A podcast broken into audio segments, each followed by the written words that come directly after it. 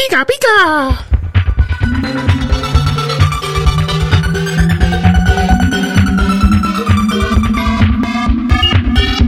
欢迎来到迷惑星球频道，我是水星。我是天王星，没错，我们今天邀请了我的好朋友天王星来跟我们谈谈这一期的内容。Hello，嗨，大家好，天王星，你平常是做什么的啊？现在是知名粉丝专业的社群小编，但晚上还是当学生。诶，你好像泄露太多了。哎、干这样讲太多了吗？刚才天王星还呃希望我问一个题目，说为什么它要叫天王星？那你现在知道为什么叫天王星吗？因为我是水瓶座的关系吗？没错，就是这么简单。因为我是处女座，所以我的名称叫水星。然后你是水瓶座，所以你的名称就叫做天王星。好，我们这边非常简洁明了的命名就到这边。因为他是我的鹏鹏，我才会给他用行星的名称啦。吼，那其他人来的话，可能就随意。你、这样会不会以后找不到观众？哎、找不到来宾呢、为什么会找不到来宾竟然有差别待遇，就是啊，不会啦！如果我们是现实认识已久的鹏鹏的话，我们就会用行星来命名哦。谢谢大家。这样你能再找七个朋友，已经扣掉天王星和水星了。那之后就叫大猩猩啊。干丑了，超了！笑死！好了，其实我们今天找呃天王星来跟我一起谈，从上周开始发生的，在台湾发生，可以说是亚洲圈的 Clubhouse 现象。你有没有觉得从上周开始，好像身边人都疯了一样，一直在听别人讲一些废话，可是真的很好玩啊，真的很好听，对不对？啊因为其实蛮好玩的。说是废话，其实我们两个都是重度使用者。对啊，我前几天听那个台湾民音开的韩国日放，我就是其实那时候本来我要睡觉了，然后就是睡前划手机划一划，我就想说，哎、呃，开一下 Clubhouse 啊，一打开，我干他在学韩国乐，然后就点进去，然后听一听以后就一点半了，真的是，这是新的时间杀手哎、对，干超可怕。呃，这个对很多例如 YouTuber 或创作者来说是多了一个曝光平台，可是其实也是多了一个 time killer。像我们一般民众，我其实也不能算一般民众，因为在台湾涌进就是 Clubhouse 的波段，一开始是因为 Clubhouse 从去年在美国戏骨突然爆红嘛，然后是到了这两周才突然在亚洲圈爆红，然后我自己观察到最先进来的应该是台湾、中国跟日本，那韩国是比较晚才跟上。然后在台湾新进去的就是科技新创圈，然后那种 UI UX 的设计圈、使用者体验，再就是 Podcaster 声音产业内容相关的人，然后出版业。到昨天啊、呃图文创作者，然后我还有跟上像是有只兔子他们开的第一个 room，我觉得很高兴。对，哎、我想一下，我是上个礼拜、上个周末拿到邀请函，其实干刚开始那两三天其实蛮无聊的。台湾就是其实只有一少部分的，姑且说我们是先行者好了。哦哦，我有听到这个说法。对，我们就是先行者在里面，所以其实房间你划两下就会划完所有的房间，就是它的演算法没有给你太多房间。然后中文的房间很少，就是大概三四个而已。然后而且这是一个很吃人际连接的一个 app，因为它不是房间往下滑，它会有个探索，可是探索是有底的，你探索到最下面，它就会说你要去 follow 更多的人。对啊，像我刚开始用的人其实真的很少，然后我又是最前面一批进去的人，所以那时候真的是干滑两下都没划完，而且那时候同质性太高，因为第一批进去的其实是科技圈的人，还有创业圈的人在里面。讲中文的房间几乎都是讲科技的、讲创业的，那那个真的就是两三下就划完，然后剩下全部是英文房。还好后来就是台湾的各个创作者各类型，例如说迷音，像是那个乐色文界的美少年，他们进来的那一天就立刻开了一个台北漂亮 gay 快进来。我就想说，哎、对耶，这里真的是一个好容易建立同温层的地方哦。对啊，然后像真正吸引到我，真的就是台湾民音第一天开的那个韩国瑜的房间。那时候台湾民音是搭配韩景，对，他就跟不韩景一搭一唱，就是韩景负责主持，然后点人上来问问题，然后台湾民音负责回答问题。我可以说是在这个时候才真的认识到台湾民音这一个人，他的讲话特质是看他的思路理路是怎么样的。因为在这之前，大家应该都只是看他的发文，没有没有如此能够直接进展到他感觉呃，他为什么会创那些民音，或者是说他做这些事情的动机是什么？因为他开完民音房之后，会有一个民音后的交流的 room，他会在里面跟两岸的青年聊天。那我那时候听，其实有被他的掌控就是局面的方式跟他的声音吓到，因为他声音好好听哦，突然告白。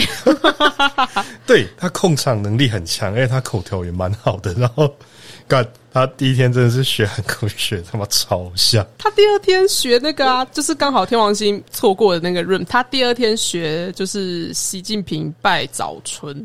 然后就是会 Q 上来的人问他问题，他就完全在那边说什么呃，我是我是马列主义火车的支持者之类的。他讲话就非常的感觉他好像真的是主席魂上身。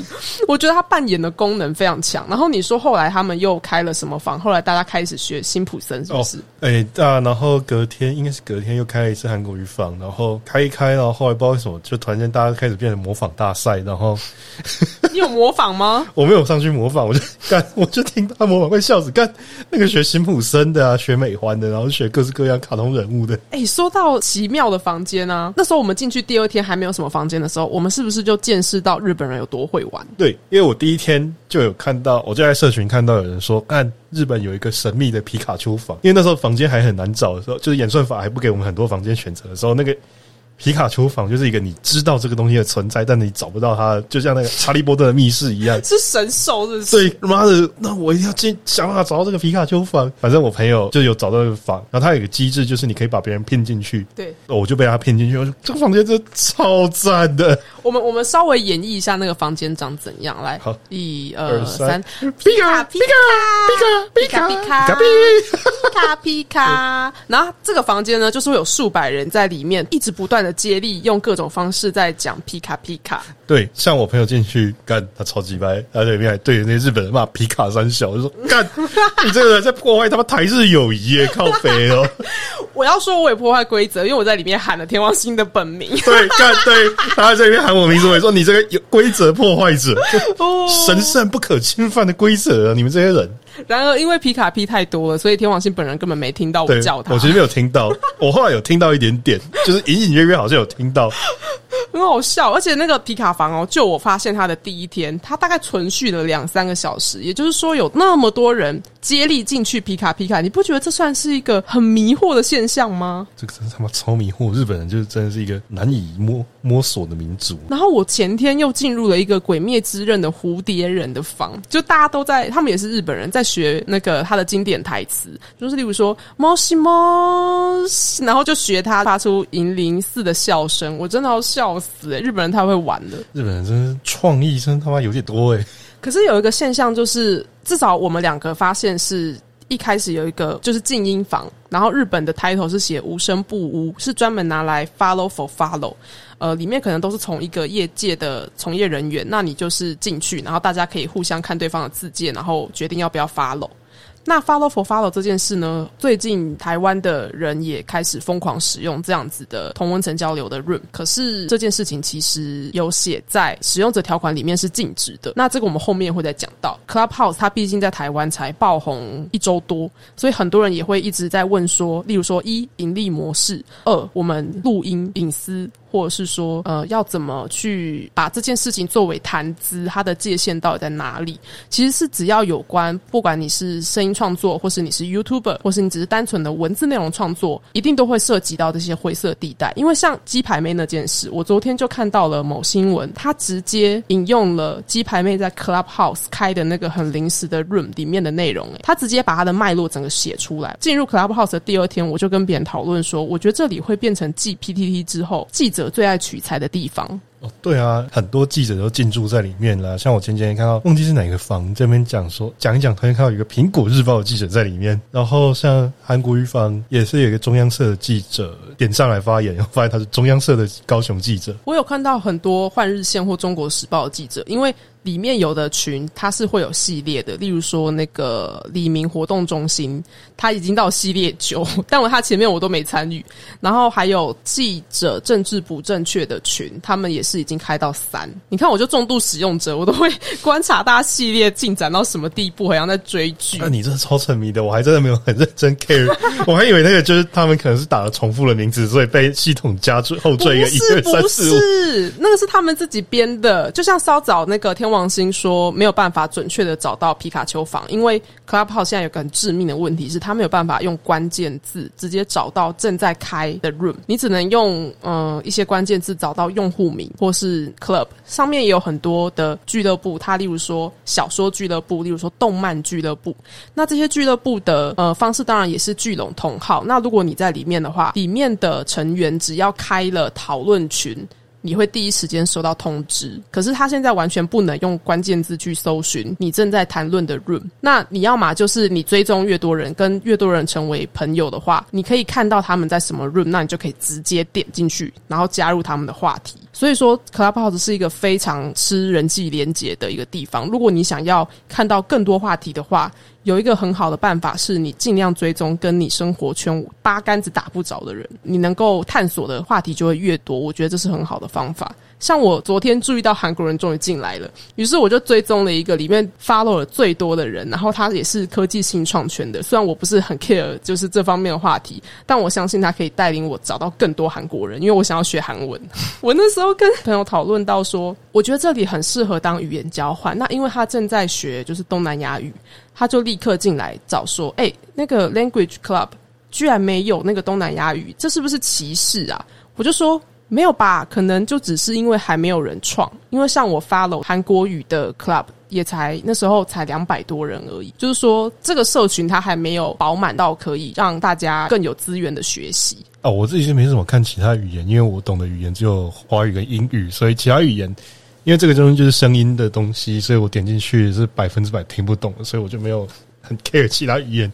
我只有 follow 日文，是因为我那时候就想要找皮卡丘房，所以才 follow 日文。这也是一个方式。对，所以我现在演算法其实会出现日文房，但是日文房我完全看不懂，所以我就完全看不懂，所以我就是也不会完，也不会点进去这样。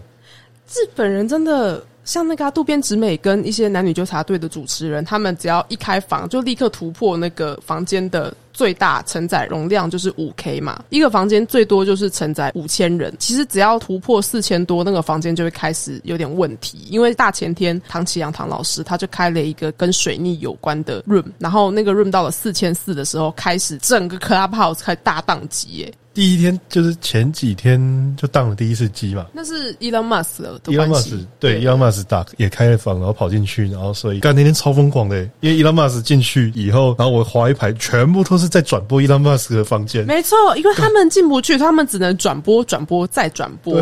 有的人可能是那是二三四手消息了，然后台湾的那时候有一个英文译者叫做 Howard，然后他就开了一个房间，在直接转播、同步翻译，就特斯拉的总裁讲。讲话的内容，觉得他为自己做了一个很棒的行销，因为他直接让自己在 Clubhouse 的信效度，如果用中国话来说，就是社会信用，整个直接大幅飞涨，大家就看到他的能力了。然后他那时候的 follower 也是就一系暴增。对他真的是一个可以展现自己的房间，就是点进去，然后你看到一个人，他哎，跟他讲话蛮有条理的，然后你就会想要追踪他这样。我最近的 follow 也是慢慢在增长。我有时候都会好奇，因为你知道，不是每个人都愿意写自己在从事什么行业啊。你的字界就是你的名片。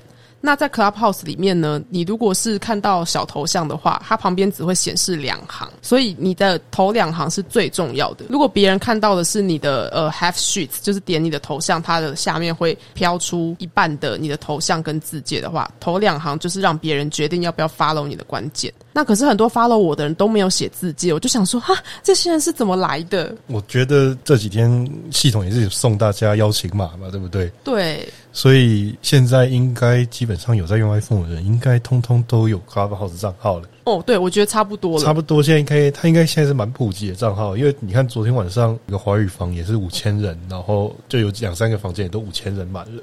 嗯，跟我们一开始每个房只有几百人完全不一样。因为像我自己的追踪，我现在应该有一千七还一千八百个追踪，然后我觉得干超莫名其妙，因为我其实只有在韩国语坊我有上去发言过一次。哦，还有啊，刚用两三天的时候，我们有一天就是工作到一半，我说哎，干吃午餐的时候来开一下咖，我们自己开一个咖 house 嘛，就是说哎吃午饭，然后就看有没有人要进来，就这样，我们就大概我就只开了这两次房。哎，关于午餐房啊，我最先注意到在上面真的做呃有规划性，或者说他们直接抓上先行者这波热潮的是王喵星球。是哦，他们很厉害耶，他们非常积极的在上面，几乎前几天啦，每天都有开午餐房，或是说开一个真的发送那折价码、折扣码兑换券的一个房间。我不知道他们怎么运行的，可是应该就是借由 Clubhouse 来说，哎，我们现在有这个活动哦。Clubhouse 在上面，其实在美国红的时候，它就有一些很明显的在上面帮自己打广告，也会用一个 club 的方式，或者是话题的方式。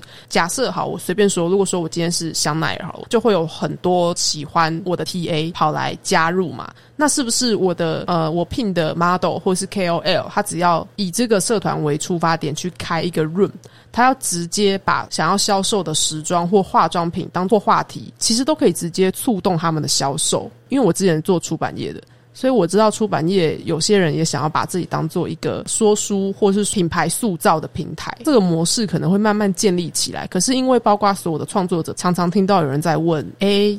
那个 Clubhouse 有没有人听说要怎么，例如说抖内啊，呃，现金串接的方式有没有听说？那我知道是创立者他们自己之前也说了，他们正在努力的做这些小工具，可是直到现在都还没有一个下文。对，像相似的平台来说，它的寿命其实现在也才一年左右。这种相关的平台，我知道台湾也有人想要做。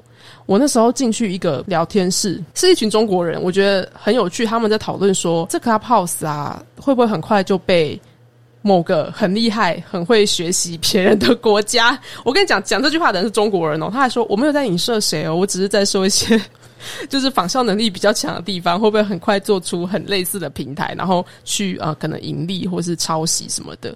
结果就有另外一个工程师直接跳出来说：“其实大家不用担心，因为在中国已经有数百个这样的平台，但他们多数是没有真的做起来的。”我想说，哎，这样子的平台在中国其实有非常多个，可是在美国难道是第一个吗？哎，这我还真的不知道哎，因为连中国都做不起来的话，中国竟然做不起来，其实是一个蛮令人讶异的地方。干中国人那么多，哎，对，可是我觉得是会不会是因为他们的？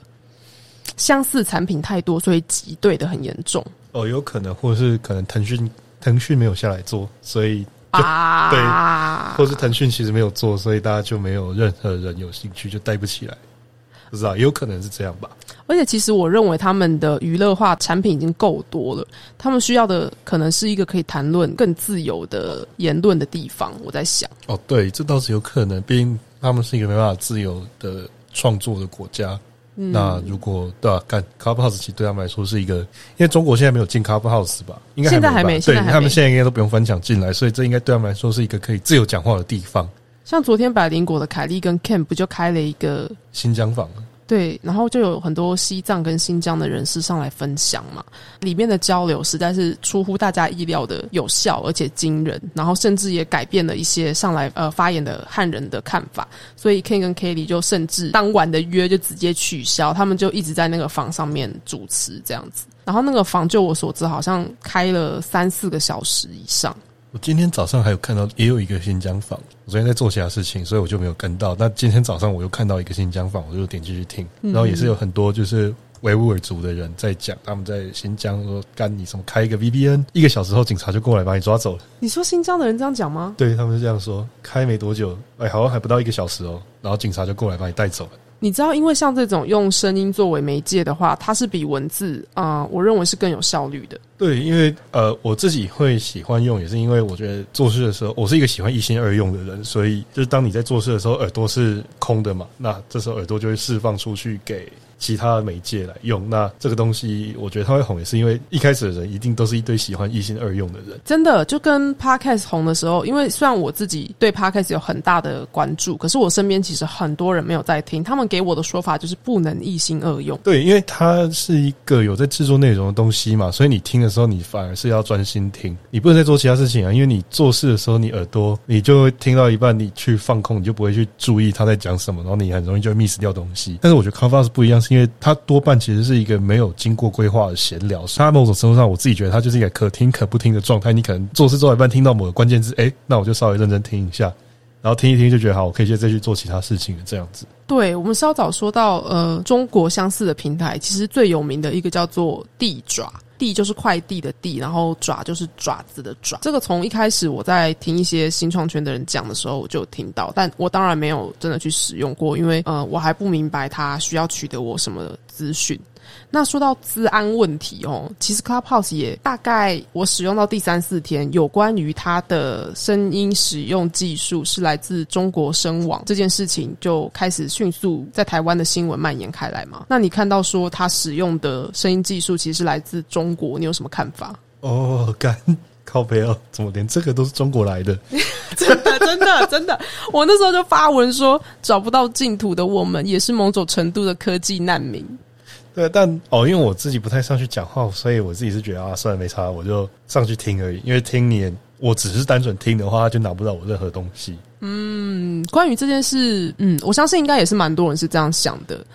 可是实际上，当如果你看到你喜欢的人，像例如我昨天就跟那个图文创作者聊天，因为我真的太喜欢他，我觉得这个有点像线上声音见面会的感觉。呃，而且现在疫情期间，大家也不好出门嘛，所以再加上这个东西，你又可以随时随地开，你在家里按一下手机，然后就蹦一个房间出来，然后人就会自己进来。你够红的话，就会有一堆人进来，所以我觉得这个真的蛮方便的。就是可以拉近，在一个增强互动方面来说，它真的是一个蛮实用的技术。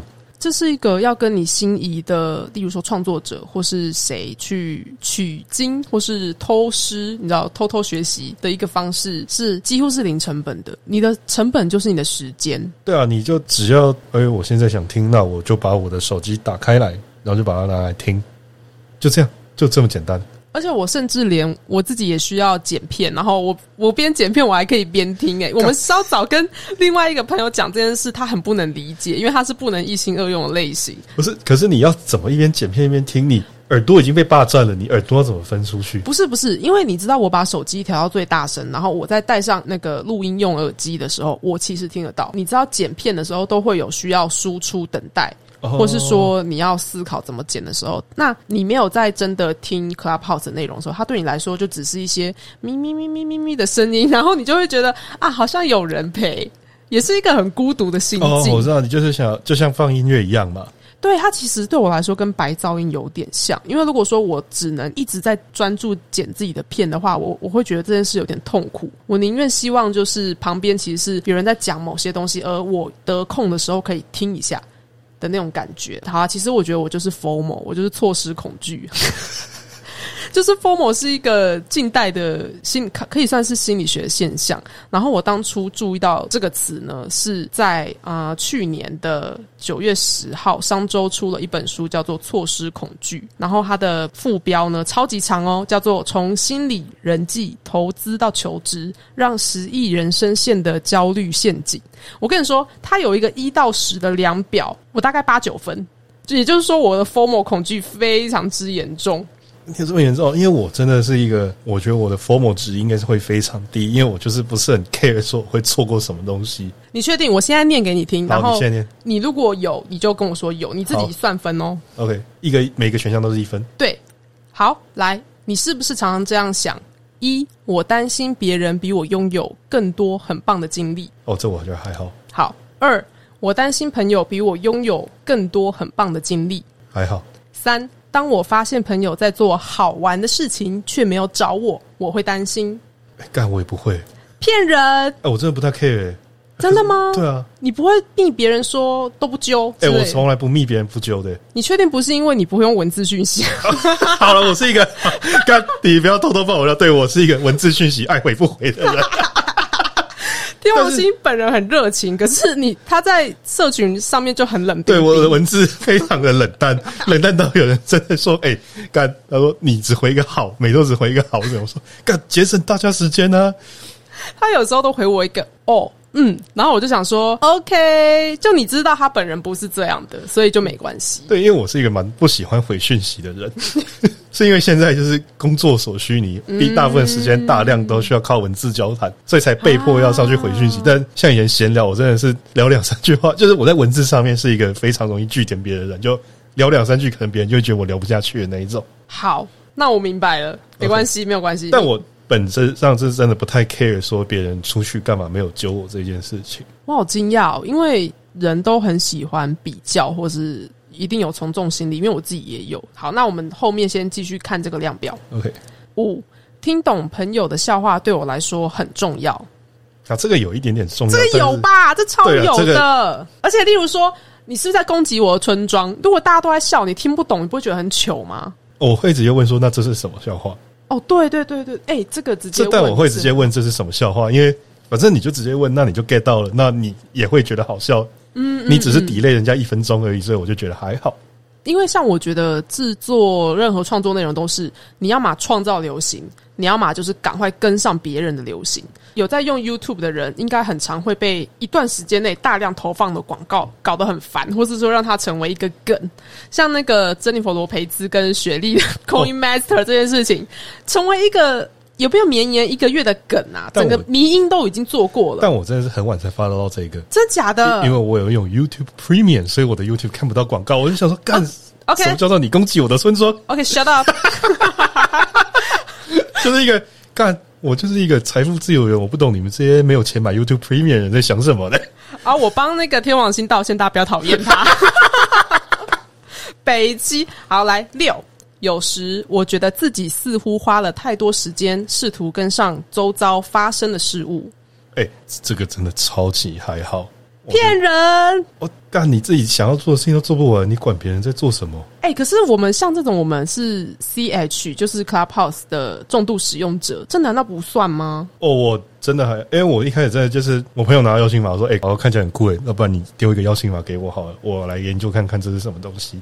哦，只是一个一开始是一个酷东西对，而且因为我进场的时候真的没有太多人用，所以它不算是一个很流行的东西。当大家开始想要急着用它的时候，我毕竟也用了三四天了，所以自己觉得在这方面，因为我是一个算是先行，也算是先行者的那一 part，所以我反而不会觉得要不要跟上去。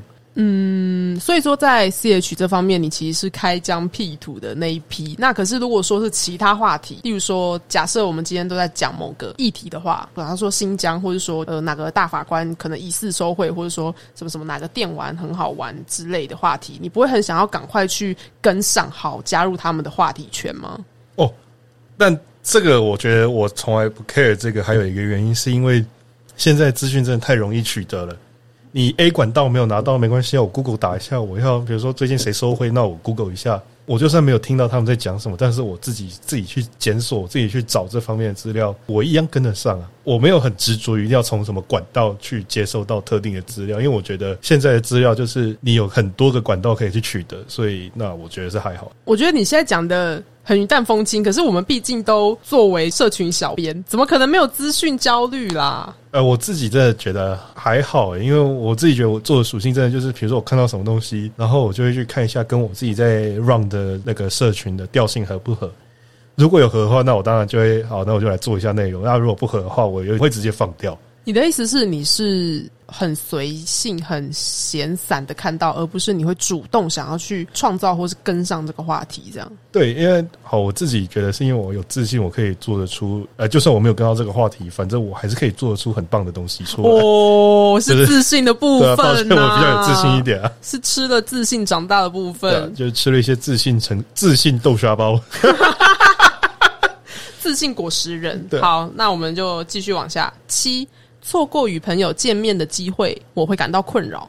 好，这个当然会啊。这个会嘛？对不对这个当然会？所以你是不是其实比起资讯，你更 care 跟朋友的接触？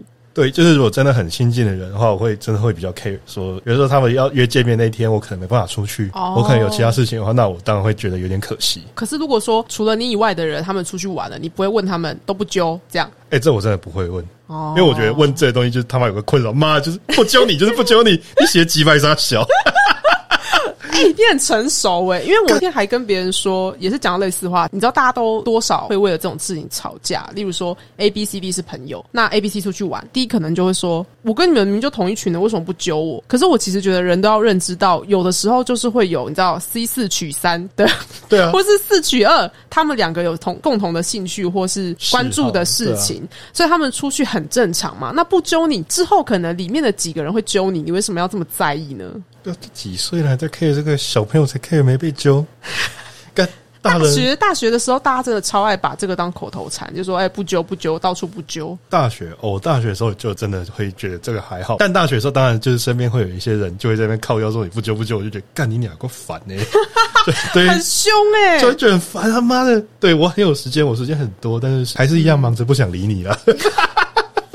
OK，但是有可能是因为我大学的时候，大部分身边基本上够成熟，啊就是大家都不会 care 这件事情。就是我大学的朋友也不会 care 说谁不揪什么之类，就是、嗯就是处于一个随便的状态。嗯，因为甚至连要去哪里都是随便问说，哎、等下要不要去？嗯比如说在社办遇到说，哎、等下要不要去？啊，那就去，这样子就是一个很随性的问法。哇。但你没有被问，那就算了。就是说要尊重每个人的想与不想。那我们继续往下。八，当我拥有美好时光，我一定要分享到网络上，例如更新近况，哦，这个我蛮常分享，但是对吧？但这个真的就是出于一个自己爽，就是我没有很 care 别人有没有看到。自己是我分享前，尤其是脸书，我会有点在意大家对我谈论的话题有没有兴趣。以前啦，以前大学的时候很玻璃心，我现在随便啦，我要发什么老娘爽就发啦。就是我讲话就这样，高不高兴随便你。哎你会透露太多，干，这个会不会突然去透露我的政治倾向我？要笑死。好，你刚才都已经说你在学韩国语了，你有什么好不透露你政治倾向？两个字，无耻。我韩国语，我们到还好还好，我跟你讲 p a r k 现在没有政治审查，不然我们直接被 ban 掉。干没差啦。好，那九错过一场事先计划好的聚会，我会感到困扰。这个会啊，这也会吗？这也是跟朋友实际接触的部分。那十，就连在度假时，我也会持续追踪朋友在做什么。哦，这我不会。真的吗？出去玩的，我忙着玩，谁管朋友在干嘛？但哎、当然，你真的很成熟、哎很闲的时候会划一下 IG，就是看一下，但就单纯只是会看，只是单纯无聊的时候看一下朋友在干嘛，但我不会去 care 说我现在一定要知道我的朋友在干嘛。那你会出去玩的时候发一些线动来跟大家说你在干嘛吗？会啊，会吗？正常嘛？对不对？出去玩谁不发现洞？他朋友在耍蠢的时候，当然先趴下来拍下来 po 上网啊。我有朋友说，他很讨厌线动上面发二十几个，就是缩成很短的那种，你知道线动，对对对，你就变成一条，变成一点。一点一点一点一点那种，他会就会觉得啊、也太多资讯量了吧？这个人是觉得他讲的事情有这么重要，需要让大家都知道嘛？可是我觉得大家要理解一点，其实限动发二十四小时是可以成为典藏限动的，所以我发只是给自己看。就我只是想要保存那个 moment，好不好？我发现动就这样子，高不高兴随随便便你。我觉得在这个时代真的很难呢，因为大家都很容易展演自己，就像你说的，资讯很容易流通跟取得。那可是，一句话说出去或一张图发出去，别人要怎么诠释，也是他们的的权利呀、对 对啊，对啊，嗯，所以你要顾及别人的考虑这一点，就会让自己过得很累。然后《错失恐惧》这本书呢，它就在说。我跟大家稍微念一下，我其实念的是博客来的页面，它上面的商品页内容。那大家有兴趣的话，可以再去 Google 一下这本书。错失恐惧呢，Fear of Missing Out，简称 FOMO，F O M O，是一个新兴的名词，它描述现今多数人的一种症状。一旦离开网络社群，就会害怕变成边缘人，也非常容易陷入和他人比较的挫败感，这就叫做 FOMO 症候群。虽然我十八岁才开始有手机啦，可是我一拿到手机呢，我就资讯焦虑与日俱增呢、我非常的快就跌入那个世界。然后我有时候就会跟朋友讨论说，那那些抓周就抓手机的小孩要怎么办？两千年后出生，他们眼睛一睁开就看平板的小孩，又有一本书在讨论类似的事，他就说，呃，我们怎么如何教养出玻璃心世代？我觉得他们对于人际的连接的认知跟我们全然不同，而且更破碎，看起来好像更紧密，因为资资讯流通很容易，可是其实有点像那个泡泡里面一戳即破的感觉。但我觉得这是时代的必然，这就是人类社会演进啊。嗯，不然的话，难道我们要永远停留在钻木取火的时代吗？你好乐观哦。呃。就是时代在进步啊，但我觉得有可能是因为我是水瓶座，你是处女座的关系。我怎么突然占星座？不是啊，就是对我们来说，就是我就是这个世界的王啊，所以我就是 水瓶，就是一个不管别人在干嘛的星座。哦，真的吗？其实我之前对水瓶没有很了解耶。就是我们就是不管别人在干嘛，但是我这次看到别人对我们的指控，就哎，好像真的是这么一回事。是会虚心接受，是不是？对啊，就是那不会说随便你是吗？就是哦，对啊，我我好像是这样诶，那那就算了，我也没有反省的意思。就你讲的，好像说你的你的指控，好像就真的有这么一回事诶。哎，你知道大家都说天秤座很怪，可是我跟天秤座超级处得来耶。也不是说我跟水瓶处不来，而是我真的意识到我身边有水瓶座这件事情非常鲜少，跟日本制造的压缩机一样鲜少。就是我不太会意识到我身边有水瓶座，像天王星，我甚至也是最近才知道他是水瓶座。但是我身边真的是有一票水瓶座，你跟他们处得来吗？如果大家都是王的话，就处得来啊！大家不要互相侵犯，应该说你也无法侵犯到对方的领地你，反正割据就对了。对啊。你要侵犯到对方的领地，其实有一件有一点困难的事情。明白哇，太有趣了！这个星座的部分哈，之后感觉也可以再我们是不是扯太远了？对对对对，感觉之后也可以再爆聊一波，好不好？好，那刚才说完了错失恐惧，大家可以想想自己有没有这方面的阵头。一二三，皮卡皮卡皮卡皮卡皮卡皮卡皮卡，嗯。那我们稍早也有说到，呃，邀请码的部分啊，你知道邀请码也是大家一开始一直在讨论的机制。Clubhouse 它有一个特别之处，可能也会被人诟病的地方，它有点像是那种大学的姐妹会跟兄弟会。它是人带人进来的方式，要不然你也可以说它是老鼠会。可是一个人呢，一开始进去，你被邀请之后，邀请你的人他会有像是名片一样的东西在你的用户页面下，也就是说，他被这个人认证了，你之后就是他的下线。哦，对啊，就是我们一开始讲说这个东西就是叫做爸爸妈妈，爸爸妈妈，对对对，因为邀请我的人，我的上线的上线就是说，哎，你现在要叫我阿妈，不行，这样要。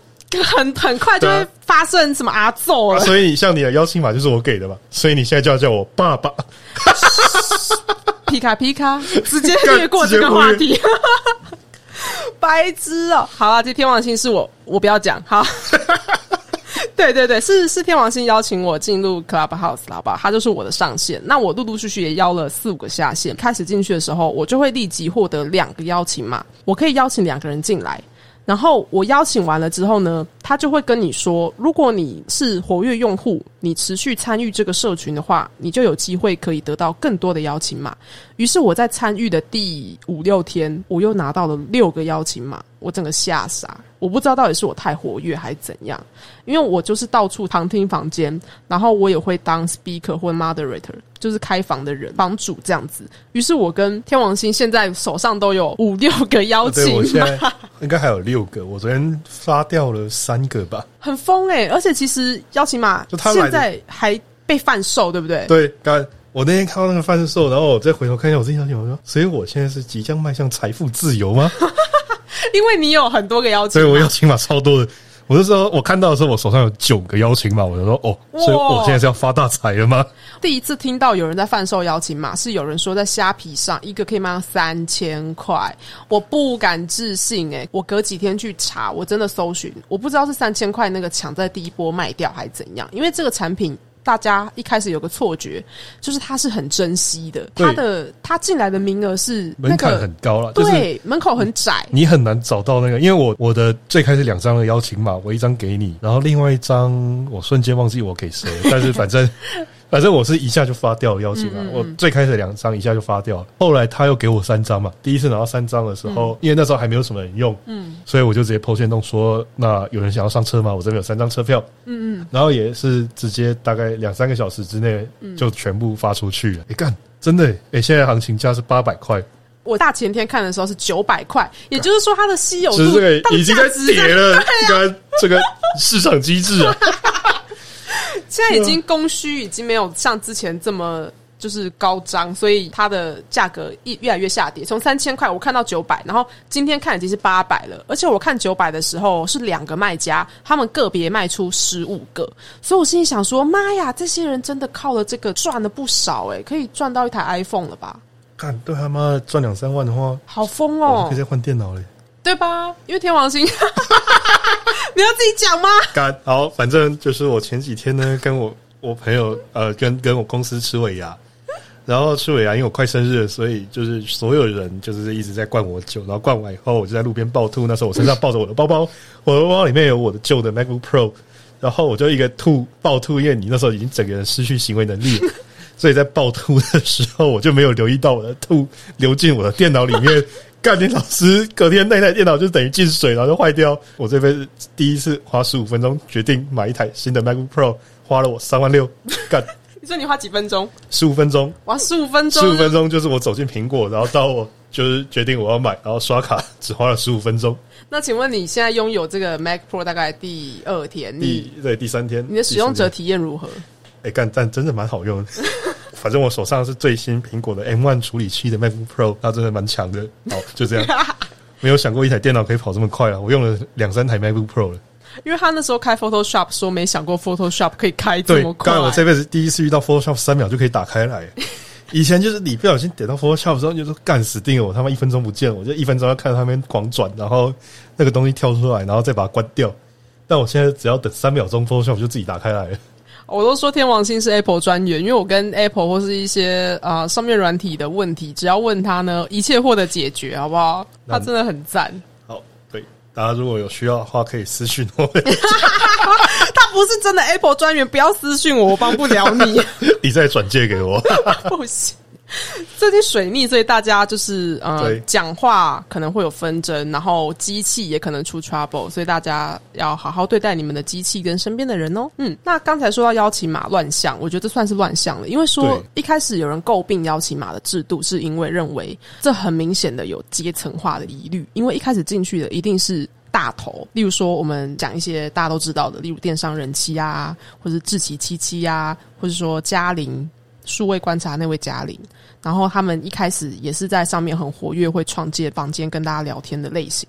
那我觉得听这些呃，我们可说是精英的人们，就是说他们已经有流量，然后有知名度，大家比较也会去关注的人们，听他们讲一些趋势观察，或是偷学一些他们对于变现的一些想法，我觉得没有不好。我当然相信这个对非创作者的圈子的民众而言，这就不是他要的话题。所以后来的更多房间有更多人加入之后，话题越来越多，越来越有趣嘛。头两天只有这些知名的人在上面的时候，有些人会觉得很无聊，所以就会开一些反制的房间，干话房啊，对，就是干话房啦。其实我觉得干话房没有不好啊，因为其实他们就是我说的，像电商人气，他也很喜欢听干话房。他们有时候自己就会聊很多干话，像我昨天看到那个有一个男生，他开了讨论什么橡皮擦掉地上，哦有没有、那个为什么不会发出声音？谢东林那个漫画家，是他开的吗他？开的，干超好笑。而且那个房间已经开了好一阵子，我点进去发现他们很认真在聊橡皮擦、干的房间欸超赞的欸，我疯掉欸我从来没有想过，我原来我就是一个虐待橡皮擦的人呢。你看，你擦橡皮擦的时候，你有没有尊重用橡皮擦的意愿？你把它搞丢的时候，你等于在遗弃它，你马上要另结新，还是蛮过分的欸。看，我们我是这么奇怪的人哎。可是你知道，就跟国文老师一样，就是你的红笔总是会丢了，然后你买了之后就又发现找回来，于是你就会有十几二十支红笔。我觉得漫画家也是一样问题啊，他们的沾水笔什么也是不见，然后买了不见，然后买。但是我觉得那个房间主要是他们很认真的在讨论一个东西，到了学术的地步，我觉得很有趣诶、因为橡皮擦掉地上，到底会不会发出声音？这个大家聊橡皮擦的认真程度远超我想象，我觉得这也是一个迷惑行为耶。对他们真的是，他们像在开学术研讨会一样，在研讨一个橡皮擦。而且包括被叫上来当 speaker 的那个听众，他们也都很认真分享生命中的橡皮擦经验。大家真的都超认真，而且他们各个面向，你从法律议题，从其他任何议题，橡皮擦的意识，你从精神层面去讨论，切入你的橡皮擦。干，我以后会好好对待我的橡皮，擦。还好我都不太用铅笔。哎，干，那、你不就都数位化？干什么年代了还在用纸笔？哦，你真的很北烂呢。然后说到呃，Clubhouse 阶层化的问题啊，其实现在就像我们刚才说，大家越来越发现，其实邀请码没有这么难获得，甚至我们两个人加起来就有十几张了。你只要在上面持续使用，成为活跃用户，你也有拉人进来的话，其实你能找人进来的机会是越来越多，这个门是越来越开阔的。只是大家一开始想要当先行者，或是说害怕这个资源是稀缺的想法，可能有点太过严重，才导致了一个另类的商机啦。那关于我说，因为我大概上去第三天，就有人开始把 Clubhouse 的内容录制成 Podcast，甚至是连续好几天。你有看到吗？有，我有看到那个录音房，但是我没有点进去，因为我自己是比较喜欢听干话房的，就是那种认真聊天，我就没什么点进去看。哦，这样子，对，你把 Clubhouse 当比较娱乐用的，嗯，对我来说，它是一半一半，就是娱乐用跟资讯来源，因为我还是很喜欢听正经议题的。这样，很多人在讲干话，其实里面有时候也是会有很震惊的话题。你有时候误入一个房间，你可能只待五分钟，可是你就突然 get 到一些你本来想都没想过的观点，或是其他产业的看法。我觉得这是 Clubhouse 的迷人之处。像那时候志奇他有在某个 room 里面讲说，他觉得大家不要太焦虑于一本书一定要从头看到完这件事情，因为你买一本书两三百块，那里面只要有一两个观点就是正中你的心，让你觉得说啊，我我的想法被提升了，那我觉得这个资讯我受用无穷，那就够了，那就值得了。这样子，我就觉得哇，跟我经过路过不要错过 Clubhouse 的心态好像，因为我很容易听一听就退出去找一下更有趣的 room。但是这方面对我来说也是一个注意力的发散吧？你会不会觉得这件事情有害你的注意力更不集中吗？哎，但我觉得我也会跟你一样，就是我进去以后，然后可能听一听，我就会开始出去划有没有新的房间。但我觉得这个对我来说比较像是音乐季一样，就是哦，像音乐季也是一样嘛，你就有很多个舞台，然后很多组表演者这样子听，你就会一直看，一直看，一直看，说看哪一组，哪一组，哪一组这样子去看。所以我觉得它比较就像，或是像逛园游会一样。嗯嗯嗯，我反而不会，就是对于说听没多久我就想要出去找其他房间这件事情有罪恶感，我还是一个有探索的乐趣。我觉得你的比喻蛮好的，可是手机造成的成瘾的症状跟那个实体活动可能没办法相比，因为手机是一个 always 在你身边的东西。哦，对啊，对吧？对啊，我主要还是担心自己会像会不会沉迷于。我已经沉迷啊，可是我这两天有一点疲乏，就是了，就会开始更偏向不太去听他在讲什么，而是。只是把它放着，然后因为这个跟 podcast 更不一样，是它是多人聊天，多人聊天，感觉你真的就跟他们在同一个房间里面。对，嗯，那我们刚才说到录音，其实录音这件事情也有被指出来说是不被允许的。对啊，它不能。我记得他是说，你如果用，比如说你用 iPhone 内建的录音工具的话，还会被标记吧？哦，会被标记，上面好像会出现说你就是这个人正在录音这样子。真的吗？我在皮卡房的时候，我觉得太白痴了，所以我就有想要用手机荧幕录影过。结果我一按录影，然后它上面就弹出红色的警示，跟我说，如果我未经这房间的人允许就录音录影的话，可能会触犯一些就是隐私权。然后我心里想说，只是皮卡皮卡没有关系吧？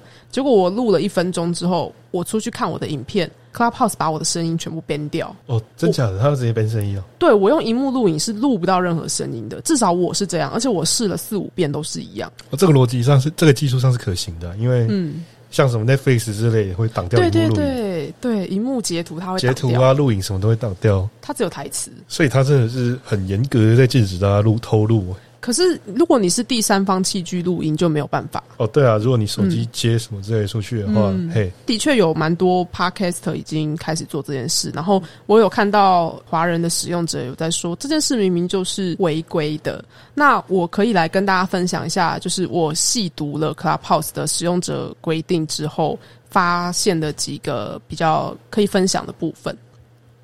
首先呢，我们先来说一下大家最在意的你的治安问题，因为稍早说它的背后技术是由中国声网提供嘛。虽然也很多人说是由声网提供，但不代表你的记录都会被送回他们的据点存查什么什么的。我这边先讲一下我看到的它的隐私权政策，我提出几个比较我在意的点。第一个像是 personal data we collect。他就是在说我们会收集的你的个人数据，例如创立账户、创建或者分享的内容啊，你的人际连接啊，因为你一进入 Clubhouse，它就会立即读取你的联络人资讯，你手机里存有的联络人的电话，它会立即读取，而且它很夸张的是，它还会在你的那个联络人下面显示说，他有几位朋友已经在 Clubhouse。就是说，他对于手机互相连接的技术可以做到这个地步。我那时候看到，其实觉得有点恶心哎。哦，对，这个我一开始也比较感冒，因为我是不太喜欢任何一个，就是它明显不是一个通讯的 app，然后还要读取你的联络人。嗯我连 line 都不给他读取联络人的。哎哎，我好像哎我所有我几乎所有 app 我全部都否决他去读取我的联络人。嗯嗯嗯，就是有通讯性质的，我只让我的行事历，嗯，让我 email 去读取而已。因为以当下我当时候装 Clubhouse 第一件事情跳出来要求权限的时候，我直接也是按否决，因为我想说我用这个东西跟你要用我的联络人到底有什么关联性，所以当时直接否决掉。然后过没有靠背要邀请人的话，他要必须吃联络人，对吧？超级掰的。他这个机制就是让你没办法避掉，他一定会读取你的联络人。你唯一就是要避开方式就是你不使用。好，那他还会读取你的手机号码、你的大头照、你的信箱跟使用者账户。使用者账户跟姓名其实就是你一开始进去创建的时候，看你有没有连接到其他账户啦。因为它上面还可以挂你的 Instagram 嘛，还有 email 认证，还有 Twitter。其实我都不太敢挂。哎，我也没有挂，我全部都绑。对，我现在不敢。我全部都，我全部都没有挂上去。嗯，然后第二个，他会读取的是音讯，就是说你开一个房间，你们在里面讲话的内容，他会，我要就是划重点，他会暂时性的录音，他是这样写的哦。他说，当这个房间正在进行的时候呢，系统会暂时同步录制内容，房间一旦消失，录音也会消灭。同步录音的用意是为了调查，呃，可能里面有骚扰事件。或是有一些系统的问题，你要回报，所以他才会当下录音来帮助后续的调查。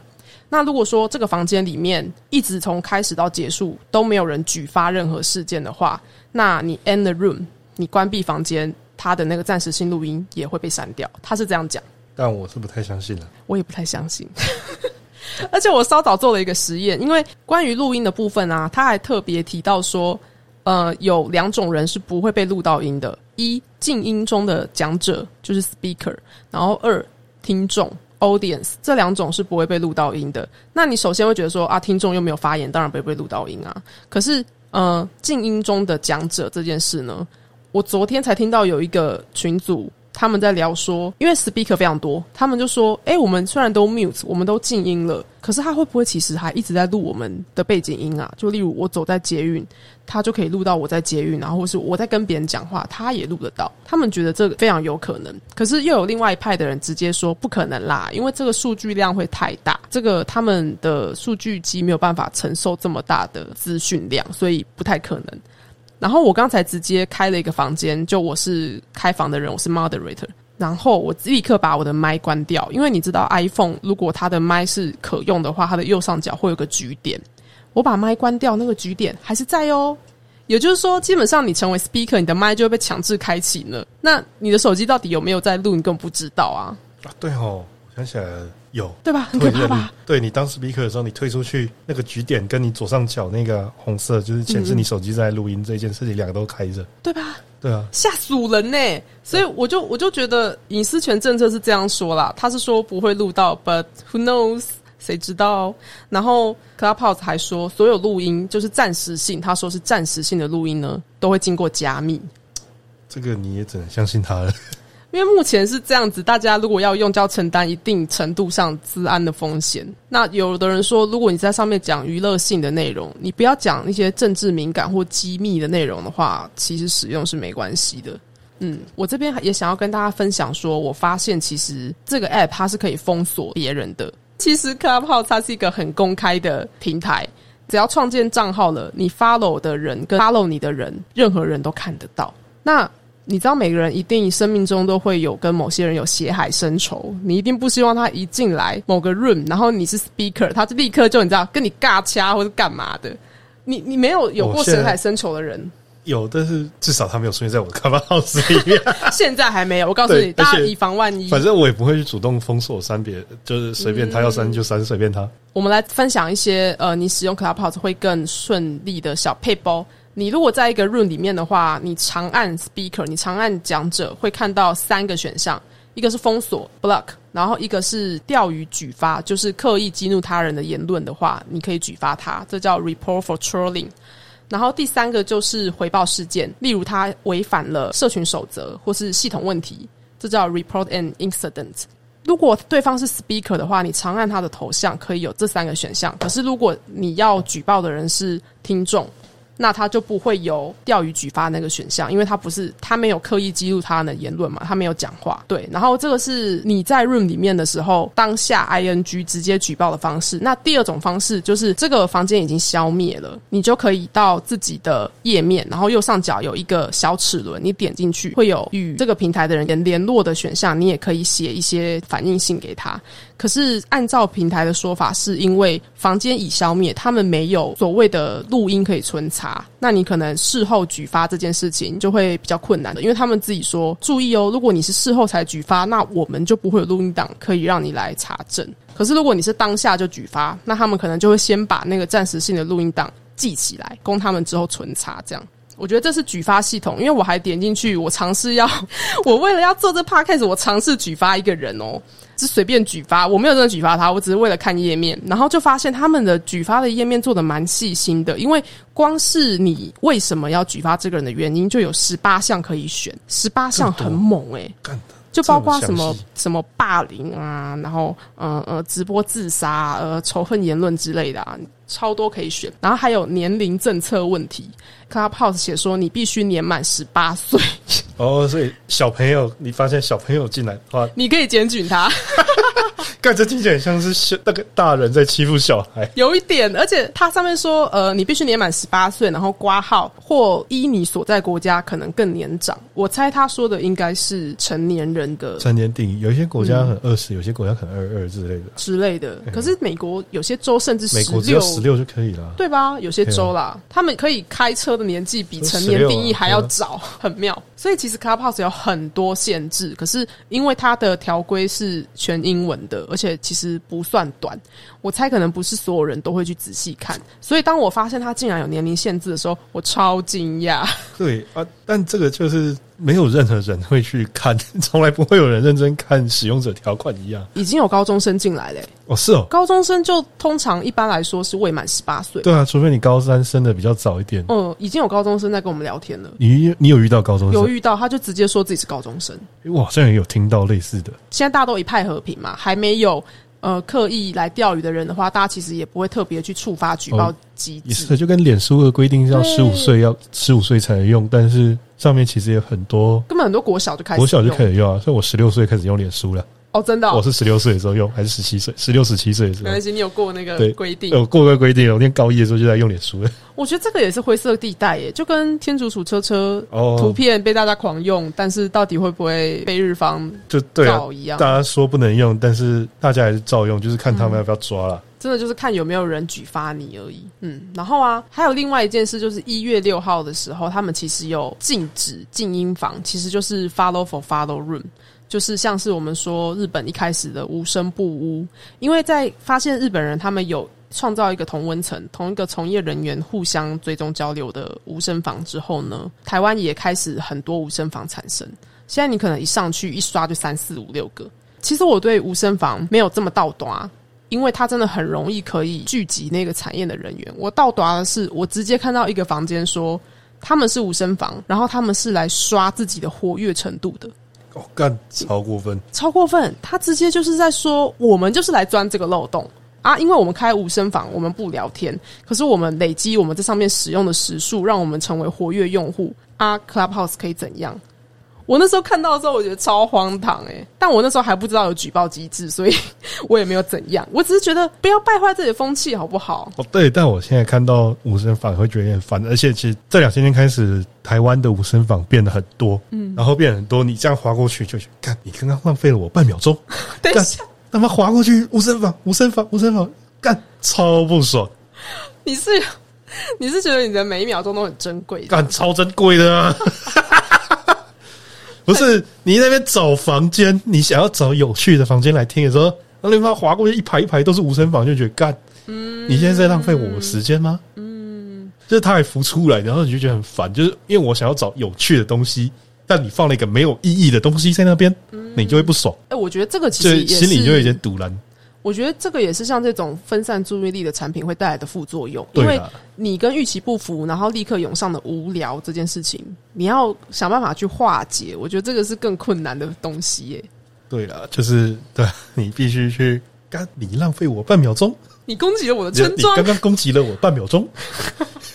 无声房这件事真的很难很难呢。可是，就我认为，在初期，你如果只是为了找到跟你同个圈子的人的话，是可以。可是，如果你到后来你要钻这个漏洞，或是你明知不可行而为之的话，因为人家一月六号都已经更新条款了，那你是不是要尽量少用这个方式？要不然你之后可能就要承担被举报的风险呢、对啊，因为我觉得就是哦，我自己觉得这个是一个蛮没有营养的机制。现在无声房都是要求追踪嘛，但我觉得你单纯只是为了刷追踪上去的话，我觉得它不是一个营养的现象。因为第一个是你去追踪一个人，但你单纯就只是为了就是 follow for follow 嘛，你为了追踪而追踪他，干着超无聊的、啊。那你能从中获得什么意义？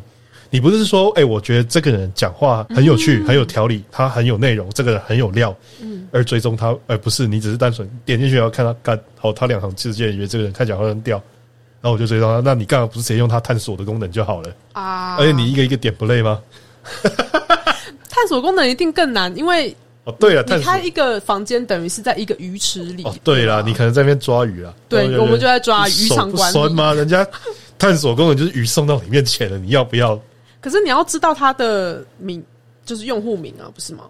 没有探索，就是他会推荐你一些人啊，就像那哦，个推荐你一些人，我懂你意嘿嘿，思了。它是推荐系统嘛，我我要追踪，我一定是用推荐来看，哦，我刚刚搞成搜寻了，不是搜寻的，啊，我不会搜，你不会搜。我没有要用搜寻，我没有在用搜寻。其实他的搜寻现在做的很烂，就像我稍早说的，超烂，他只能找到用户跟俱乐部，他不能找到你不正在能找你想要找的房间。对。因为我第一天就是想办法要找到皮卡丘房，我还没查这个日文怎么写。哎、我跟你说，在一月六号的更新啊，这个团队 Clubhouse 团队说，他们承诺会持续开发关键字搜寻的工具，这样才可以让正在开设话题的房间，被找到，没错，就是会跟他的 TA 们有更有机的互动。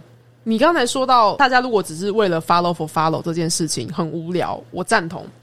呃，一方面是如果我想要快速累积人脉的话，可能有效；但是二方面，其实如果我真的跟某个房间里不同产业的人聊到天的话，我们真的会互相追踪。诶，那我觉得我的人际关系就更扩展了，而且我之后能看到的话题也更多。我觉得这是一个不限缩在同温层里的好方法。但是，假如说我进了出版社的那个无无声房，然后我就看到了，立刻看到一些作者是我很爱的作者的话，这时候我会觉得很方便。对它有这个好处没有错，必须承认，它可以让你快速的获得你想要的追踪人。嗯嗯，但是它就是一个短期特效药啊。嗯嗯嗯，对啊。然后追踪完这一轮以后，它剩下的其实就是一个蛮没哦讲实在就是蛮没有意义的事情。你会遇到你没有想要追踪的人，剩下就是你不想追踪的人。嗯，但是这些这个东西只要继续存在的话，那上面就会充斥了你各种不想追踪的人。嗯，应该说你不知道有没有追踪他的价值，因为他也没讲话。嗯，这个东西现在毕竟就是靠说你去讲话去证明你的价值嘛，对不对？真的，这个真的是稍早说到阶层化精英问题。可是其实只要你是用户，你都可以开一个房间，因为像我最近就会，我午夜的时候会在上面听别人倾诉烦恼，然后他们跟我讲完话之后就会追踪我、欸，我很惊讶，因为我心里想说，我只不过是跟你聊一下天，那。他可能就是因为觉得我不知道我哪方面帮到他，或是他喜欢我声音，I don't know，他就追踪我这件事情，我觉得很奇妙。但我觉得哦，我觉得还有一个是因为他的追踪不像你在上面会出现的个人资讯很少啊，就毕竟只有你的 ID 跟你的名字，然后对你的 Twitter、你的 IG，甚至你还可以不放。对，它不像就是其他的社群平台，你一旦互相追踪以后，你就会有太多可以被记录的主机在上面。所以我对被追踪这件事情，我是保持着很开放的态度。嗯嗯因为像我，其实我自己是有一个交，我自己算是有一点交友洁癖的人，所以我的哦，我脸书跟 IG 是我不会让不认识的人在现实世界，只要完全没有见过面的人，就算我大概知道他是谁，我也不会按同意。哦，我脸书比较开放一点，但我 IG 真的是蛮私密对，。就是我脸书跟 IG 都一样保持私密的状态，是我脸书用了十几年，到现在交友好友还没破千呢。哦，很难得以你的工作来说，对啊，我这好友其实没有，大概九百多了。嗯那也快了，那快，但是你就知道用了十年还没有破一千，蛮厉害的。我好像我好像也八百左对啊右。。但是像 Clubhouse 就是一个很开放，但是因为它不会留下太多资料，所以这个我就比较开放的态度。朱佑勋也是这样讲，因为那时候就是说声网是他背后的技术公司的时候，朱佑勋发了一篇蛮长的文，他就在说，对于这件事情，觉得因为一方面他们不会在上面讲太政治私密的内容，就不用太担心被审查，然后二方面就是你可以选择你要不要让自己更多社群平台的资料铺露在上面，你是可以选择的。除了你的联络人已经被读取之外，对啊，像我自己就完全没有留任何的，我没有留 Twitter，也没有留 IG，嗯，然后我自介也只打一行，对。就是打我现在在做的社群的服务单位而已。其实我也觉得很莫名其妙，我自己累积，我现在是有一千八百个追踪，嗯嗯，就是那但是看到那个成长数就觉得干。如果我自己在做的社群，最近他妈 Instagram 改演算法，就觉得哦。妈的，如果我自己 IG 最成长数有这么高就好了。Instagram 真的动不动就改耶、对，急掰。难以适从哎、现在现在大家也是像呃 YouTube 不是黄标问题，他们一直在找一个替代平台嘛。然后啊，之前 Zoom 的问题，大家会认为会被开后门，不能在上面讨论。现在一开始的人涌入 Clubhouse，认为这边是一个相关从业人员可以线上立刻 online 开会的好地方，或是聊废话的好地方。可是现在一旦得知它的背后技术是中国公司，有可能被开后门之后呢，当然相关疑虑也会浮现，对啊，就是必然的啊，就干其实它变跟 Zoom 一样嘛。对吧？有的人开始直接把它跟 Room 类比，但是我认为你要使用这个产品之前，你先评估它的风险，其实就是看你自己能不能接受到，对，能不能承？担，看你能不能承担的风险而已。那啊像我会进去是天王星拉我上去嘛，但我有我必须进去的理由，是因为我在做的产业跟这相关，也是生意内容，所以我一定要进去知道，这对我来说是我产业的脉动。那每个人可以再想一想，你要承担的风险，你可以到什么地步？那我们要不要来讲讲 Clubhouse？你觉得可能会出现乱象？因为我进去的第一天就听到有人在说可能会有色情内容。哦，对啊，这个必然就是因为现在我觉得现在人比较少，然后哎，他现在据说有连坐机制嘛，哎、我真的一直听到，可是我不懂这个要怎么做。例如说，一定要被检举吗？我猜就是被检举吧。哦，应该他唯一能去主审查机制就是检举嘛，因为他也，嗯我是觉得他们应该没有写到，除非中国政府真的下去帮他们，不然我觉得他们没有那么多精力去做主动审查、啊。嗯嗯嗯，就是除非他们或是他们有演算机制，像脸书是用演算机制嘛，嗯嗯，脸书是用机器人在抓的嘛，你有关键字什么之类的东西，他们就会说、啊那这是违规内容。就是除非他们真的做得到主动审查，不然我觉得现在都是用被动检举啊。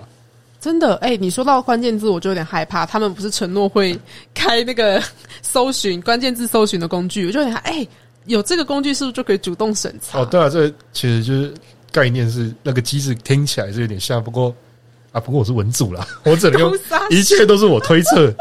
好，但是对于我觉得接下来这个必然，接下来会越来越多人，或是他接下来全面开放的时候，就一定会比如说韩粉也进来了，哎、你知道，大家很多人都说对岸的小粉红已经在要小粉红邀请码，对啊，一定有啊，到时候会狂检举跟狂封锁都弄不完。对啊，就一定会进来嘛，然后再来就是不实资讯、假、哦，然后比如说色情、暴力，甚至犯罪之类的东西，有可能都会在上面。就是如果平台的掌控力没有那么高的话，因为像现在其实很多的社群平台，有一些平台也没有在管的嘛。嗯。你说像那个呃 Telegram 嘛，嗯然后呃 Twitter 也有嘛，嗯，Twitter 也是出名的不管嘛，嗯，呃哎、呃没有，除 Twitter 现在也关了，就但是 Twitter 上面乱七八糟的东西。这个上面乱七八糟东西很多，是可是很多对我之前看过一本书是，我记得是脸谱出版的，他就是在说，其实 Twitter 上面是有很多真的人是色情审查员，就是他们真的要看一大堆裸照，然后去按这到底合哦合规还很不合规。这个我这个我知道，因为很多有都有这个，然后他们做久了都有职业伤害。对对对，因为你每天要看，像甚至脸书、Google 还有那种暴力犯罪的东西，然后那个看久了都会有伤害。对对，这个跟之前我看到说日本的那个帮 AV 打码的工作也会有职业伤对，害。那个看久了真的一定会有职业伤害。被采访的人说，他只要日常生活中跟性有关，他就会立刻想吐。对，干这个做久了一定都会那个啊、我觉得好你都会职业倦怠，久变职业伤害啊。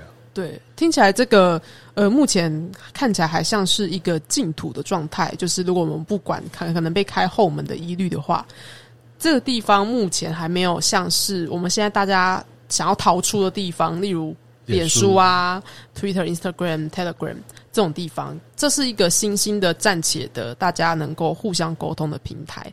那可以跟两岸目前还没有被 ban 的状态，你也可以接触到对岸的网友，我觉得也是蛮好的。而且以声音内容的创作者来说，这里有个很棒的方式，就是你可以练习你的口条，对，那其实就真的是练习讲话，还有当下反应。对他的及时反应很很吃及时反应了。嗯嗯嗯。其实现实世界现在大家这么忙，你很难有这样子这么跟别人进行有深度交流的机会啊。没错，而且我其实觉得这里有点算是半匿名状态，就像你说的，从他的字界能获知这个人确切，他如果不写，你就不知道。对啊，他不写你就完全不知道了。所以其实很多人会在上面比较去识别化的讲真心话，我觉得这一点挺不错的。比如说像台湾迷音好了，他到现在只用台湾迷音四个字，嗯，你还是不知道他是谁啊？真的，你只听到他的声音而已。但是说实在，声音这么难以辨识，你在路上听到，你一定也认不出来啊。我跟你讲，他如果待的够久，有可能会被认哦有出来。可能啦对对啊我跟你说，像像我身边的其他 podcast，他们有些人已经被认过，我就觉得很恐怖。哦，你说在捷运上讲话，然后之类，在公共场合讲，在公共场合讲买饮料，然后被旁边的人问说但他从从来没有露脸过。嗯没有啊，我干，这真的很恐怖哎、因为我第一次听到这件事情，其实就是百灵果跟敏迪，然后你知道敏迪一开始是完全没有露哦，脸，对啊，结果他就是被认出来，可是他声音语调蛮好，蛮有识别性的啊。对，就是如果你的声音很有识别性的话，可能你会提高你被认出来几率。可是主要是我觉得会被认出来这件事情很可怕。哦，对他这真的是有一点没有隐私啊，嗯你就有点像是变成一个半公众人物了。有一点，有一点，你虽然展演的是你的声音内容，可是啊，有一个问题，你觉得在这上面谈论的话，能不能被拿来当做谈资？就像我稍早讲的，自己细细讲了什么，谁讲了什么？你觉得如果我把它产制成像我现在在做的这个 podcast，你认为这是道德的吗？或是道德上有什么疑虑？这我觉得可以想想看，这真是一个嗯蛮值得思考的问题。但是，呃，以他现在游戏规则来说的话，嗯大家都是可以期，大家都期待自己在上面的言论不会被任何人记录下来嘛。是所以，当一旦被录音下来的话，就有点奇怪，因为这个真的有点群，过分了。这个社群建立在及时跟互信互信，而且不会留下不留痕迹。我觉得它最大的基础还是无痕啦。啊，真的像开无痕视窗一样哎、对啊，因为你就什么东西结束以后，它阅后防积分，对你结束就结束了，你也不会有任何记录，你截图也只会有截图。对，它是 burn after talk，对不对啊，嗯我有参与 First Story 的一个他们类似线上客服的一房间，然后就有一个我不认识的人截图，而且他还直接截到我们所有人的头像跟名字，完全没有码。然后他发公开贴文说，录音是违反使用者条款的，然后什么华人真的是规则规则破坏者。哦，你有看到？我有看到对对对。我我很生气耶，因为一他用 First Story 的这个截图就很有问题，因为他们是在做线上客服，然后二我们也没有允许他截图然后发公开贴文啊，超莫名的耶。然后还有三，华人并不是规则破坏者，因为先开始录音的是美国人干日本人比我们早开无声房啊。我也不是在说大家都要钻漏洞，而是就是你要骂你也搞清楚状况。对，录音这件事情呢，至少在他的在呃 Clubhouse 的使用者条款上，他写的是说你不能录音或是后置或是呃外泄你在这个房间里的内容，前提是你没有得到这个房间里的人的同意。也就是说，你只要获得允许，你是可以做的。嗯但我现在觉得录音，呃，就是未经允许录音，现在对他来说应该是一个神圣不可侵犯的对界限，界限一。旦有人开始做了之后，这边就会变得一团乱。对，因为变成说你讲话就要瞻前顾后，因为你其实是留下记录的。对，因为像那个政治不正确的记者群那边啊，我有进去听，然后他们也是在讨论说，有关于资讯的，因为不止创作者要顾的平台越来越多，政治人物也是啊，还有记者也是啊，他们一定是也是最错失焦虑的一群，他们也是到处都要听诶、对啊，而且像这阵子因为性骚扰事件出来嘛，嗯，所以这几天也有一些房间是有，就是大家来讲自己遇到烂人烂事这些。但我觉得他们大家愿意在上面聊，也是因为他不会留下任何记录。没错没错，对啊，然后所以当他一旦留下任何记录的话，那我觉得这样子的房间就不会存在，因为不是每个人你可以愿意分享，但是你不一定会想要留下记录，被大家任何人都来阅览这样子。这个生态圈会崩坏。对，这个圈子一定会，就是我们现在其实已经有一个生态圈的雏形了。对，所以当它一旦如果开放录影、录音、录影的话，那我觉得它会崩溃，这个嗯雏形就会崩溃。我觉得它不会 Clubhouse 不会灭亡啦，嗯，但是可能最开始的这一批人就会直接离开。对，因为那已经不是我们可以恣意妄为、对，就是应该说 跟自由自而在。且跟最开始你想要进来的原因不一样了。对对对，你能在上面任何乱讲话，其中最大的建立基础不见了，那你不能好好讲话的话，那你留在这边干嘛？你说那个你不能自由的，你啊，干，这是我师公讲过的话。嗯哎、干这样会负了，你不能自由的讲，你就不能自由的想啊！我相信大知道的人应该已经知道你是谁了啦。随便随便，不是我师公也没有那么有名啊，啊。水瓶座啊哎啊，色情小编啊，哎呀，我师公当过大法官啊，这样可以吧？自己讲我老师的老师是前大法官了啊，太多太多，大法官那么多，北京。总之就是关于知道道听途说这件事情，嗯，或是说天桥下说书人，呃，或是说任何创作者，因为我知道很多小说家，他们其实也常常在咖啡厅里面听别人在讲什么。哦，然后那我自己也是，我其实也蛮喜欢听旁边人在讲什么的。其实我觉得你要听不是不行啊，可是你必须要有道德的去重新再讲这个故事，你必须把它讲的让任何人都有共感，但是又不会认为被侵犯。对，对呃，对，我觉得你在公众场合，就是隔墙有耳的环境下，本来你讲话你就有一个预期，是你会被别人用什么样的形式记录下来。嗯，这是这是我觉得在公开场合谈论任何事情的时候，你必须要有的认知。是是是，所以你不想让人家知道的话，那你就去一个房间里面，这个没有任何第三人的地方，这个跟脸书公开发文或是对设就是干现有对是一样。你他妈开地现有，你就不要怕被人家靠腰了。哎、真的哎、的，说实在，你连发现有文，我都觉得就是，嗯那你就要有担心你朋友背叛你截图的风险。最保险的方法，这个世界上唯一能遵保守秘密的方法，就是不要把秘密讲出来嘛。当然，就是有不同层次的差别嘛。在公开场合讲，嗯你就是这个秘密能保守的程度一定是最低嘛。嗯嗯，对。但当然，我觉得转译者也有责任了。转转录者，你当然也有一定程度的道德责任。你要当一个击败人呢，还是只是当一个就是普通的人？嗯，因这为是有差的。不管是重写故事也好，把其他人的所作所为或是新闻新知重新放在你的内容里面，这件事情。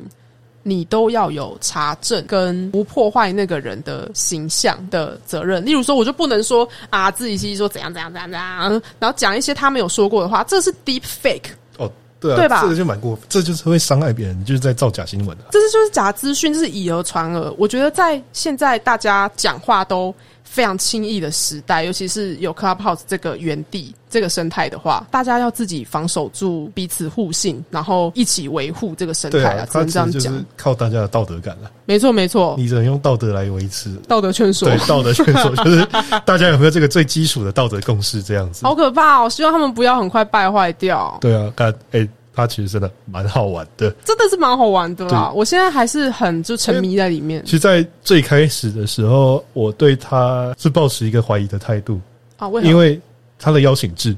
啊？然后我上一个用过的邀请制的算是网络服务，叫做 Google Plus。然后它的下场是什么？嗯死掉了。Google Plus 啊，它是用来干嘛的？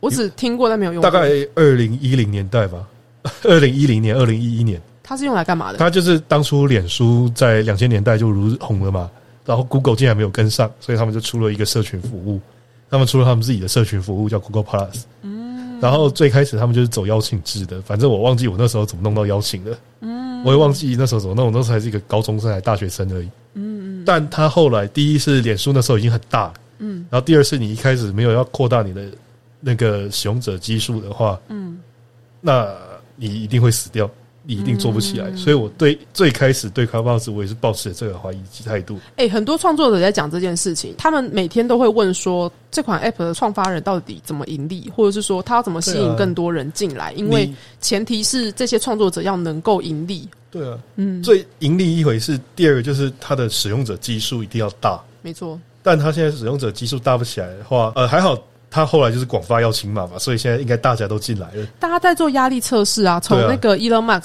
就是就是整个爆掉了，整个爆掉之后，开始后来还有 AV 女优开也爆，哦对啊。然后唐老师开也爆，也爆了对啊对对对，他就是一直在做压力测试，测试他能够多少人同上，他要去拓展他的那个嘛。伺服器能对对。耐但如果真的是他们一开始就坚持就是两折邀请码，嗯。的话，那我觉得他一定做不起来，因为你的使用者基数就是大不起来，那你终究只是一个小众的东西。没错，其实很多人希望它是小众，对，但是我一直觉得小众是一个很难讲 spy，你这个东西就是要换线嘛。嗯。你这个东西就是要获利，但是小众的东西，你这个东西又过于小众，是。它太小众了，小众到我觉得它它还排。挤安卓，哎，安卓随便啊，反正。哎 安卓用户不要生气，排挤安卓这件事，我就是倒是觉得还好，随这个便啊。Apple 专员，呃，就是 我也是有用过安卓的。啊。我也是有用过，好，对啊，所以但我觉得它这种东西，就是你一定要很多人下来用，它才会有意义的东西，它才会进步。它才会进步，它才会有它存在的意义。所以后面这样的发展，我觉得是，我觉得是好的、啊，就是它有变得比较好玩了。嗯嗯嗯嗯。当然，就是我拿到邀请码注册以后，哎、干这个东西好新鲜呐、跟我十年前第一次用脸书一样，哦，那个感觉是真的是十年前用脸书的感觉。就是虽然也没有很多人在上面，嗯嗯嗯，没有很多人，我甚至大概过了三个月，那时候叫我朋友加入，他们说不要，我们要玩无名小，我们还是坚持要玩无名小站。你那时候动态也没得刷，对不对？对啊，干都没有东西可以刷，台湾也没有人在用，然后只有在美国的，只有认识几个在美国的朋友有在用脸书而已。现在资讯反而是多到目不暇接。对，就是这个发展很快，我用了十天，就像过去十年用脸书一样，嗯，可能前两三天真的没什么东西，然后现在是整个大爆炸。嗯，其实现在是算是蛮爆炸的吧，我现在几乎不用按探索。就可以找到我喜欢的房间进去了。真的真的，因为大家开话题也越来越踊跃，一开始对。会很多人不敢当创房间创房的人人，对啊嗯，而且他，我觉得他真的就是最好玩的地方，他就是我刚刚讲像园游会那样，嗯，你就是每一个东西你就点进去听听看，点进去听听看，所以我都是对于那些房间，我就是保持这个开放的态度，就是每个我都会点进去听一下，听一下，听一下这样子，嗯嗯嗯，对啊，我觉得他现在是好玩的地方就在这里，嗯，他有趣的东西真的太多了，你可以很认真的去听，很认真的去看，嗯，所以他的资讯量又够大，大到你可以满足你当下就是我就是要找新的东西来听的这种感觉，啊，有很多选择，对，但是说到呃，因为很多 podcaster 进来的时候也在讨论说，这会不会占掉 podcast TA 播录 podcast 的时间？哦。因为大家会更想要去做即时的互动，甚至可以在上面跟你喜欢的 podcaster 聊天嘛。那或者是说 podcaster 自己也在说，他们剪辑的时间被吃掉，但我觉得这个是这就是演化论的问题啊。真的哈、用进废退，不是不是，那什么就是从钻木取火的时代 到现在，你总不能适者生存啦，适者生存啊，这是天择理论啊。嗯，就是当有新的东西出来的时候，你旧的东西必然会被排挤啊。嗯，所以我会钻木取火嘛。你总不能，那你说有 podcast，现在有 clubhouse，那我问你，飞鸽传书怎么办？你是不是在排挤飞鸽传书的时间呢？你写的公司小，那已经不存在对啊，了。就是这就是你这个逻辑的话，这样我可以无限滑坡到这个程度啊！你必须去追，你必须去跟着时代的进步啊！嗯，你跟不上，所以他们才挤进来啊。对啊，所以他们才挤进来啊。嗯，所以我觉得排挤论，呃，我觉得这个担忧它是必然会发生的结果，但是你去担忧这件事情的话，我觉得是没有意义的。你必须跟着它走，好好利用现在的这个潮流，你不应该把时间浪费在担心这件事情上，你应该想的是啊我怎么样在这边继续把大家的时间抓过来。哎、你不愧是王者的想法、哎，啊，你就是要活在这个世界的最前面，你就活在当下，你就当领头羊。对啊，你永远在后面的话，你注定会被淘汰啊。像我虽然也跟得很快，但我就是爱担心。哦，我觉得担心，你时间浪费在担心上面，你注定会被淘汰。走开啦！我如果浪费在担心不适上面，者生存，我就不会找你来录，你就会被达尔文掉。这是达尔文三三百年前提出来的理论。第二次皮卡皮卡，干把这个当过场。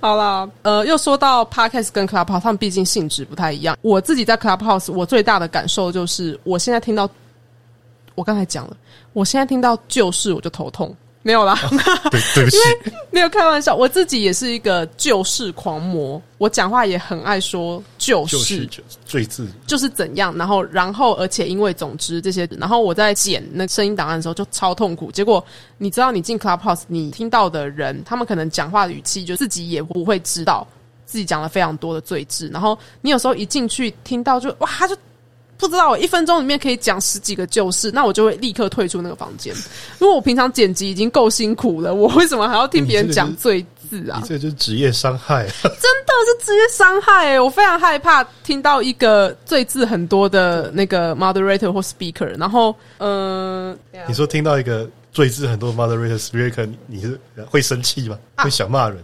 嘿 你刚刚是不是想要讲旧事？Clubhouse 跟 Podcast 的不同呢，在于我觉得 Podcast 毕竟是单向输出，那你就是听，而且它的品质是筛选过。就像我说，我要剪掉很多罪字这件事情，它毕竟品质是一个节目的产品，它已经是完成品了。可是 Clubhouse 它是很 rough，它是很粗糙，而且很及时的，你没有办法叫对方不要讲旧事。虽然你们也可以双向沟通，但是你在听别人讲话的时候，你自己也会有自己的意识或是那个取向嘛。像我如果不太喜欢这个 speaker 的口音或是腔调，我就可以直接离开那个房间，或是我晚一点再回来。所以它是很活泼的，我觉得它可能会挤掉我们听 podcast 的声音，可是它不可能取代 podcast。对啊，反正它就是一个演化的过程，而且我觉得它会有新的能在上面建立出自己一块领域的人出现，就像以前有 YouTuber，然后现在有后来有了 Podcaster，所以我觉得未来也会有 Clubhouse 所谓的 Clubhouser 出现。干，哇，你要不我先要讲？我现在创造这个名词，我就是这个名词的先行 者。干，以后用这个名词的人都要给我授权金。我觉得它会出现啊，就像那个 Podcaster，其实跟 YouTube 也没有关联嘛。当然有 YouTuber 进去做 Podcast，然后也做的很成功，但是也有就是进去做，然后死在滩头上的。嗯，就呃某知名 YouTuber 嘛，做了四集就再见的。啊，这一段要剪掉。到时候我给你直接放上去。还好这一段就直接被那时候被延上了，这大家都知道的事情嘛。好了，所以我知道了。对啊，就是呃生态体系的不同，所以我觉得会会产生一批新的创作者出现在上面。嗯，对，我觉得他也许以后真的会出现一批人，固定真的会 run 一个节目什么之类，这也是其实应该是现在大家都想得到的部分吧。是，其实是可预可预想的部分，应该说现在的共识或者所谓的通说，就是大家通说，我老天，多数见解都会觉得它的发展方向是往这个方向发展吧，就是接下来会有人固定在上面开。这个我很想到，就是前几天有人讲说，这个就会产生所谓的话语霸权嘛。是是，那但我觉得这是早期的现象，就是早期有名的人进去以后就被 Q 上来嘛，嗯对不对？这但我觉得这是必然的啦。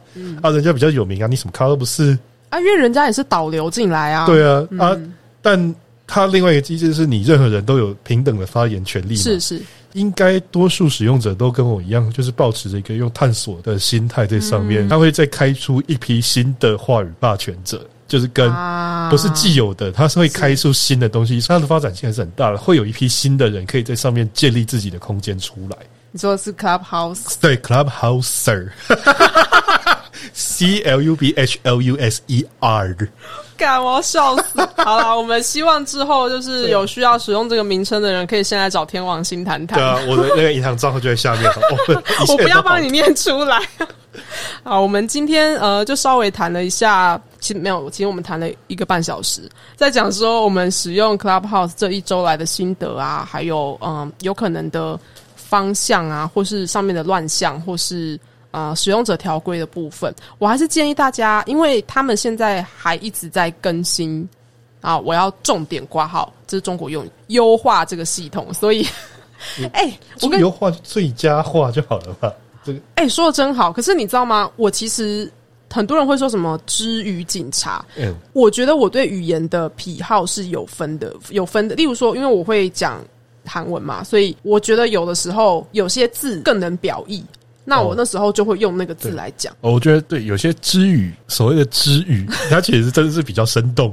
有些真的吧，有些真的会优化生动很生动吗？但像视频，那个我不行，我不行，你你给我去死吧！暖宝宝我也不行，真的就是会有一听就讨厌的话。知语有趣的真的很有趣，对，但是听了会让人想揍人，就刚你再给我讲一次试试看，像什么小哥哥、小姐姐，我每次看到激活，我都还是会有点生气。可是我后来有时候想一想，因为我玩的游戏它，哦我玩的手游，它上面其实基本上它的母公司还是中国。中国对啊，对对对，它上面就会写说你要激活这个账户吗？你？你这个就是统战啊，你这个就是被统战的活生生的例子不不不！我是用访客的身份进去玩，没有访客的身份 又是一个统，又是一个知语啊！访客哪是之啊？不对，语？游客才是之语。你是北基哦、对不起啊对他，我是用访客去玩，然后没有连接任何账号，而且也从不氪金。嗯，好的。